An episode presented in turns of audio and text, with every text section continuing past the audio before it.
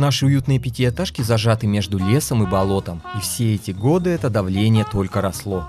А по закону Паскаля, чем больше давление, тем выше и температура. И только наш любимый мэр спасает нас от закипания. Периодически ему срывает свисток, и тогда излишки пара вместе с бюджетными деньгами со свистом вылетают из поселка. Давление падает, и мы можем еще немного ужаться и не забурлить. Привет, жители! В эфире Озерские новости и я, воскресший ведущий Алексей Костин. Кто кого съел, кто кого покалечил, кто кого из кого изгнал. Побежали.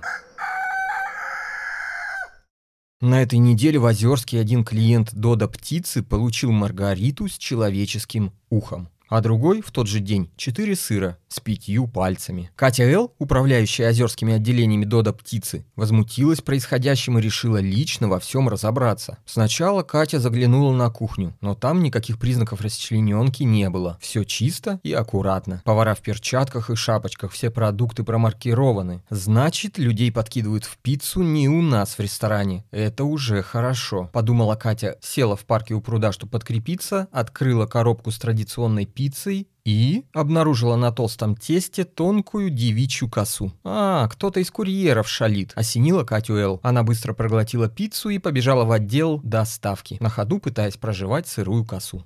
В отделе доставки Катя засела за изучением досье на всех озерских доставщиков, курьеров, водителей и экспедиторов. Засела и просидела два дня, съела 9 пиц, в том числе одну без элементов человеческих тел кто и когда подкладывает части тела в коробки с пиццами.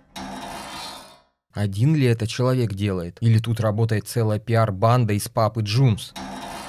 Разных ли людей подкладывают? Или рекламного бюджета им хватило только на одного беднягу и скоро весь ужас закончится? Катя Эл не знала ответов на эти вопросы, поэтому провертелась всю ночь в своей холодной холостяцкой кровати. А утром одела красный комбез Додо птицы и решила сама доставить несколько заказов, чтобы разобраться в происходящем. Получила на кухне коробки с горячими пиццами и все сразу же проверила. Ни ушей, ни глаз, ни пальцев в пиццах нет. Чисто. Значит, кто-то подкидывает их по пути. Догадалась Катя и поехала по первому адресу. Дверь открыл толстый мужик в трусах. Катя протянула ему пиццу и хотела открыть, посмотреть, не появилась появилось ли там внутри каким-то мистическим образом что-то человеческое. Но тут мужик сказал что-то про чаевые и зачем-то полез в трусы. Катя, конечно же, выронила коробку и убежала. Выбежала из подъезда, отдышалась, собралась силами и написала трусатому мужику сообщение. «Скажите, в пицце ничего странного не было?» – спросила Катя. «Только это», – ответил мужик и прислал фото своих гениталий, завернутых в маргариту. Катю стошнило, но она собрала силы в свои ухоженные кулачки и продолжила расследование. На втором адресе Кате открыл дверь мальчик-старшеклассник. В квартире было сильно накурено травкой. Кто-то смеялся на балконе. Старшеклассник взял пиццу и сказал «Ага» вместо «Спасибо». Хотел захлопнуть дверь у Кати перед носом, но она вставила свой Мартинс в проем, и дверь отскочила обратно. «Шухер! Мусора!» — крикнул мальчик остальным. Остальные захихикали и стали прыгать с балкона. Но Катя поспешила успокоить. Без паники, все свои. Просто проверю, что в пицце. Мальчик открыл коробку. Там лежала обычная пицца. Частей тела не было. Катя недовольно хрюкнула. Мальчик хрюкнул в ответ. Оба засмеялись. «Хочешь к нам?» – пригласил мальчик Катю в свою накуренную квартиру. В гостях Катя Эл попила чаю, потискалась в туалете с какой-то первокурсницей, а потом вспомнила про свое расследование и стала спешно натягивать на голые ноги свой красный комбез. Третий адрес был в самом конце Озерска. Улица засохших каштанов, дом 13. Солнце уже село, и в свете желтых фонарей холодные влажные каштаны тянули Кате свои костлявые ветки. Было очень страшно идти, но Катя знала, или она разберется в происходящем, или ей не видать повышения и командировок в любимый с детства Шервудский лес. Катя закрыла глаза и пошла вперед, к дому номер 13. И почти дошла, но тут вдруг у дома номер 11 таинственный голос окликнул ее. «М-м-м», сказал таинственный голос. Катя открыла глаза и увидела, как от высохшего каштана отделилась тень и двинулась в сторону Кати. «М-м-м», «Ммм, как вкусно пахнет», — сказала тень и подошла. «Это груша горгонзола», — ответила Катя и тут поняла, что нет того, кто эту тень должен отбрасывать. Была только тень, и двигалась она сама по себе. «Надо кое-что добавить в твою пиццу», — сказала тень и сорвала желтый рюкзак с девичьих плеч. Стала запихивать что-то в коробку с пиццей. «Не смей пихать ничего левого в наши пиццы!» — выкрикнула Катя и выставила вперед свои ухоженные кулачки. Тень посмотрела на них и вдруг отпустила рюкзак. «Какие у тебя аппетитные ручки!» — сказала тень и потянулась своим ртом к Катиным рукам. Катя закричала и побежала прочь. Тень захохотала ей вслед. Катя прибежала домой и включила весь свет, который только был, но уснуть все равно не смогла. Поэтому утром пошла на консультацию к товарищу Мишанову, известному в Озерске исследователю нечисти и славяноведу. Мишанов назначил встречу в спорткомплексе на ринге. Когда пришла Катя, Мишанов как раз заканчивал спарринг с собственной тенью. Тень выигрывала бой по очкам. После победы тень пошла переодеваться. А Мишанов стал внимательно слушать рассказ Кати. Чем больше Катя говорила, тем сильнее Мишанов хмурился. Катя показала Мишанову фото найденных в разных пиццах частей тел. Потом Катя замолчала, а Мишанов сказал «Змора» и объяснил, что иногда тень может отделиться от человека и начать жить собственной жизнью. Такие тени называются зморами, и часто они наносят вред своим хозяевам, тем, от кого отделились. Мишанов предположил, что все найденные части принадлежат одному человеку. Возможно, он еще жив, и его нужно спасать. Мишанов оделся, схватил свой тревожный чемоданчик с зельями, книгами по колдовству и сменной парой свежего белья и побежал спасать человека без тени. А Катя Эл не побежала. Побежали со мной. Один я не справлюсь, нужна будет твоя помощь. Позвал ее Мишанов. Но Катя Эл не пошла. «Да не, я ж думала, это наши конкуренты из папы Джунс. А раз это не они, то я пойду спать». Катя Эл зевнула и потянулась, и почти сразу оказалась дома, в своей кровати. Закуталась поглубже в мягкое теплое одеяло и крепко уснула. Ей приснился Шервудский лес. Там, на поляне, она большими ножницами перерезала красную ленту перед первым в лесу рестораном Дода птицы. Но перерезать не успела. Вдруг ножницы выпали из ее рук, а сами руки оказались без кистей. Как будто кто-то скушал ее ухоженные кулачки. Катя закричала и проснулась, пошевелила руками. Кулачки были на месте, а солнце висело уже низко над горизонтом, и длинные тени ползли по озерским улицам. Начинался вечер, и люди испуганно бежали по своим домам после работы. Пока Катя Эл спала, Мишанов прошел по клиентам Дода Птицы, получившим части тела. Собрал эти части тела и в своем гараже, переоборудованном под лабораторию, попробовал собрать ужасный пазл. Но для опознания человека частей не хватало. Да, наверное, нужно дождаться глаз и подбородка. Тогда будет попроще сказал Мишанов сам себе и позвонил заказать пиццу. Но тут в гараж-лабораторию забежала Настя Мишанова попросить у папы денег на кино. Бросила взгляд на выложенные на столе части и неожиданно узнала их. «О, Леха Галямин, а я думала, что это он перестал мои тиктоки лайкать. Так Мишанову удалось установить личность владельца оторвавшейся тени. Мишанов нашел в телефонной книге адрес Алексея Галямина. Это была улица засохших каштанов, дом 13. «Пойдем, поможешь спасти твоего приятеля», — позвал Мишанов свою дочь. «Не, в 6 часов сеанс. Уэс Андерсон, премьера», — ответила Настя и напомнила папе про то, зачем пришла. Мишанов отправился к засохшим каштанам. Он знал, что не справится со Зморой один, поэтому позвонил в ССН, службу спасения от нечисти. Но оказалось, что все оперативники на корпоративе в бане в честь Дня Матери, поэтому никто Мишанову помочь не сможет. Мишанов поехал на автобусе. Других пассажиров не было, поэтому Мишанов попросил помощи у водителя. Но тот отказался помогать. Молча Мишанов доехал до улицы засохших каштанов. Вышел из автобуса, а его тень вдруг не вышла, осталась в автобусе. «Ну ты-то куда?» – возмутился Мишанов трусости своей тени. Но тень только пожала плечами.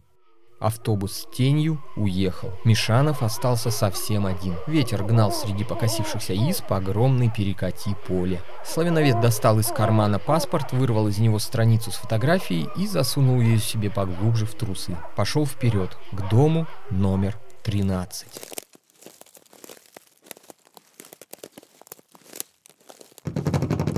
Дверь избы номер 13 была открыта. Мишанов осторожно шагнул внутрь. Там было так темно, что глаза даже заслезились. Мишанов достал из тревожного чемоданчика волшебный факел, зажег его и пошел внутрь дома. Изба была коридорного типа, с десятком закрытых дверей слева и справа. Мишанов осторожно открыл первую дверь слева, Комната была пуста. Мишанов открыл следующую дверь. Тоже никого. Так славяновед прошел до конца коридора и открыл все двери.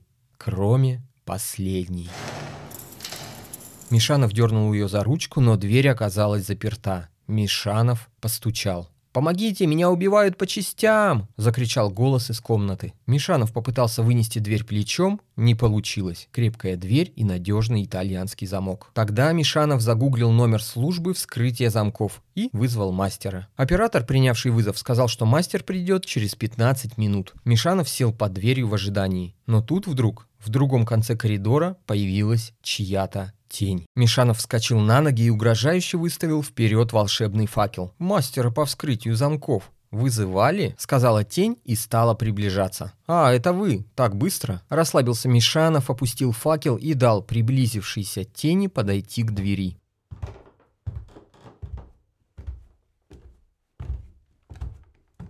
А в это же самое время Катя Эл бегала по Озерску в поисках Мишанова. Но никто его не видел и не мог даже сказать, где он. Дочь Настя Мишанова на звонки Кати Эл не отвечала. Устав бегать и искать, Катя села на скамейку автобусной остановки. Заплакала. Тут подъехал автобус. Из него вышла тень Мишанова. Тень села рядом и тоже заплакала. Потом мимо прошла в 3D-очках из кинотеатра Настя Мишанова. Она тоже села на скамейку и тоже заплакала. А потом и водитель автобуса сдал назад, вышел, сел на скамейку и тоже заплакал. А в это самое время в доме номер 13 по улице засохших каштанов происходило вот что.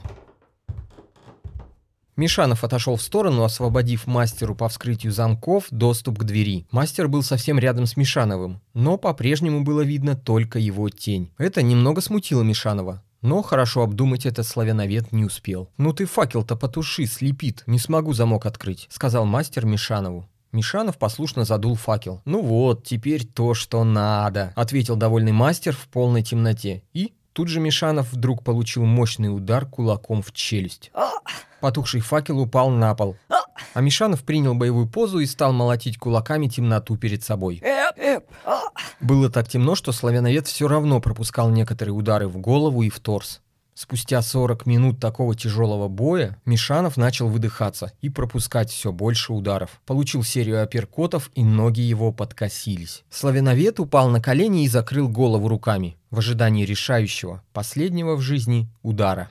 Но тут вдруг коридор осветил яркий луч фонаря. «Мастера по вскрытию замков вызывали?» — сказал тоненьким голоском зашедший худой, весь в тюремных наколках парень, лет двадцати. Он еще посветил фонариком, и Мишанов увидел, что все это время сражался с тенью, а не с человеком. Тень растерянно смотрела то на мастера, то на Мишанова. Воспользовавшись замешательством, Мишанов подобрал с пола волшебный факел и быстро зажег его. Тень испуганно вжалась в стену коридора, а Мишанов вытер кровь из разбитого носа и пожал руку подбежавшему мастеру. «И где ты шлялся? Ты ж должен был за 15 минут дойти». Возмутился Мишанов Шанов. Да я похавать перед работой хотел. И пиццу в Папа Джунс заказал. А они ее целый час везли. Пожал плечами мастер и стал ловко орудовать отмычками в замке двери. Но тут вдруг остановился и сказал Мишанову. «А, я ж должен перед вскрытием двери у вас паспорт проверить». Мишанов помялся секунду, а потом полез рукой себе в трусы. Мастер этого жеста испугался, бросил отмычки и убежал. Тень у стены злорадно засмеялась. Но Мишанов припугнул ее волшебным факелом. Змора еще больше прижалась к стене. Тогда Мишанов обвел ее черным угольком, чтобы она не смогла больше выйти за его контуры. «Так вы меня спасете или мне так и сидеть тут без носа?» – закричал из-за двери возмущенный Леша Галямин. Мишанов подобрал с полу отмычки и стал ими неумело ковыряться в замке. Ну вот, на этом на сегодня все. Солнце село и ночь близко. Так что давайте потихоньку просыпайтесь, заправляйте гробы и выходите на улицы из своих холодных подвалов. Свеженькие старики и потасканные собаки уже ждут ваших острых клыков. С вами был Лёша Костин и еженедельные озерские новости. Услышимся скоро. Надеюсь, что с теми. Я понимаю, что сейчас, когда нужно идти покупать всем подарочки перед Новым годом, очень тяжело решиться и стать патроном, но поверьте, это необходимо сделать. заходите на наш сайт на Патреоне и поддерживайте шоу, чтобы мы могли продолжаться. А расписание выхода новых серий мы опубликуем в нашем телеграм-канале, так что заходите и туда тоже. Еще раз спасибо всем, кто поддерживает нас на Патреоне. На этой неделе особенное спасибо Семену.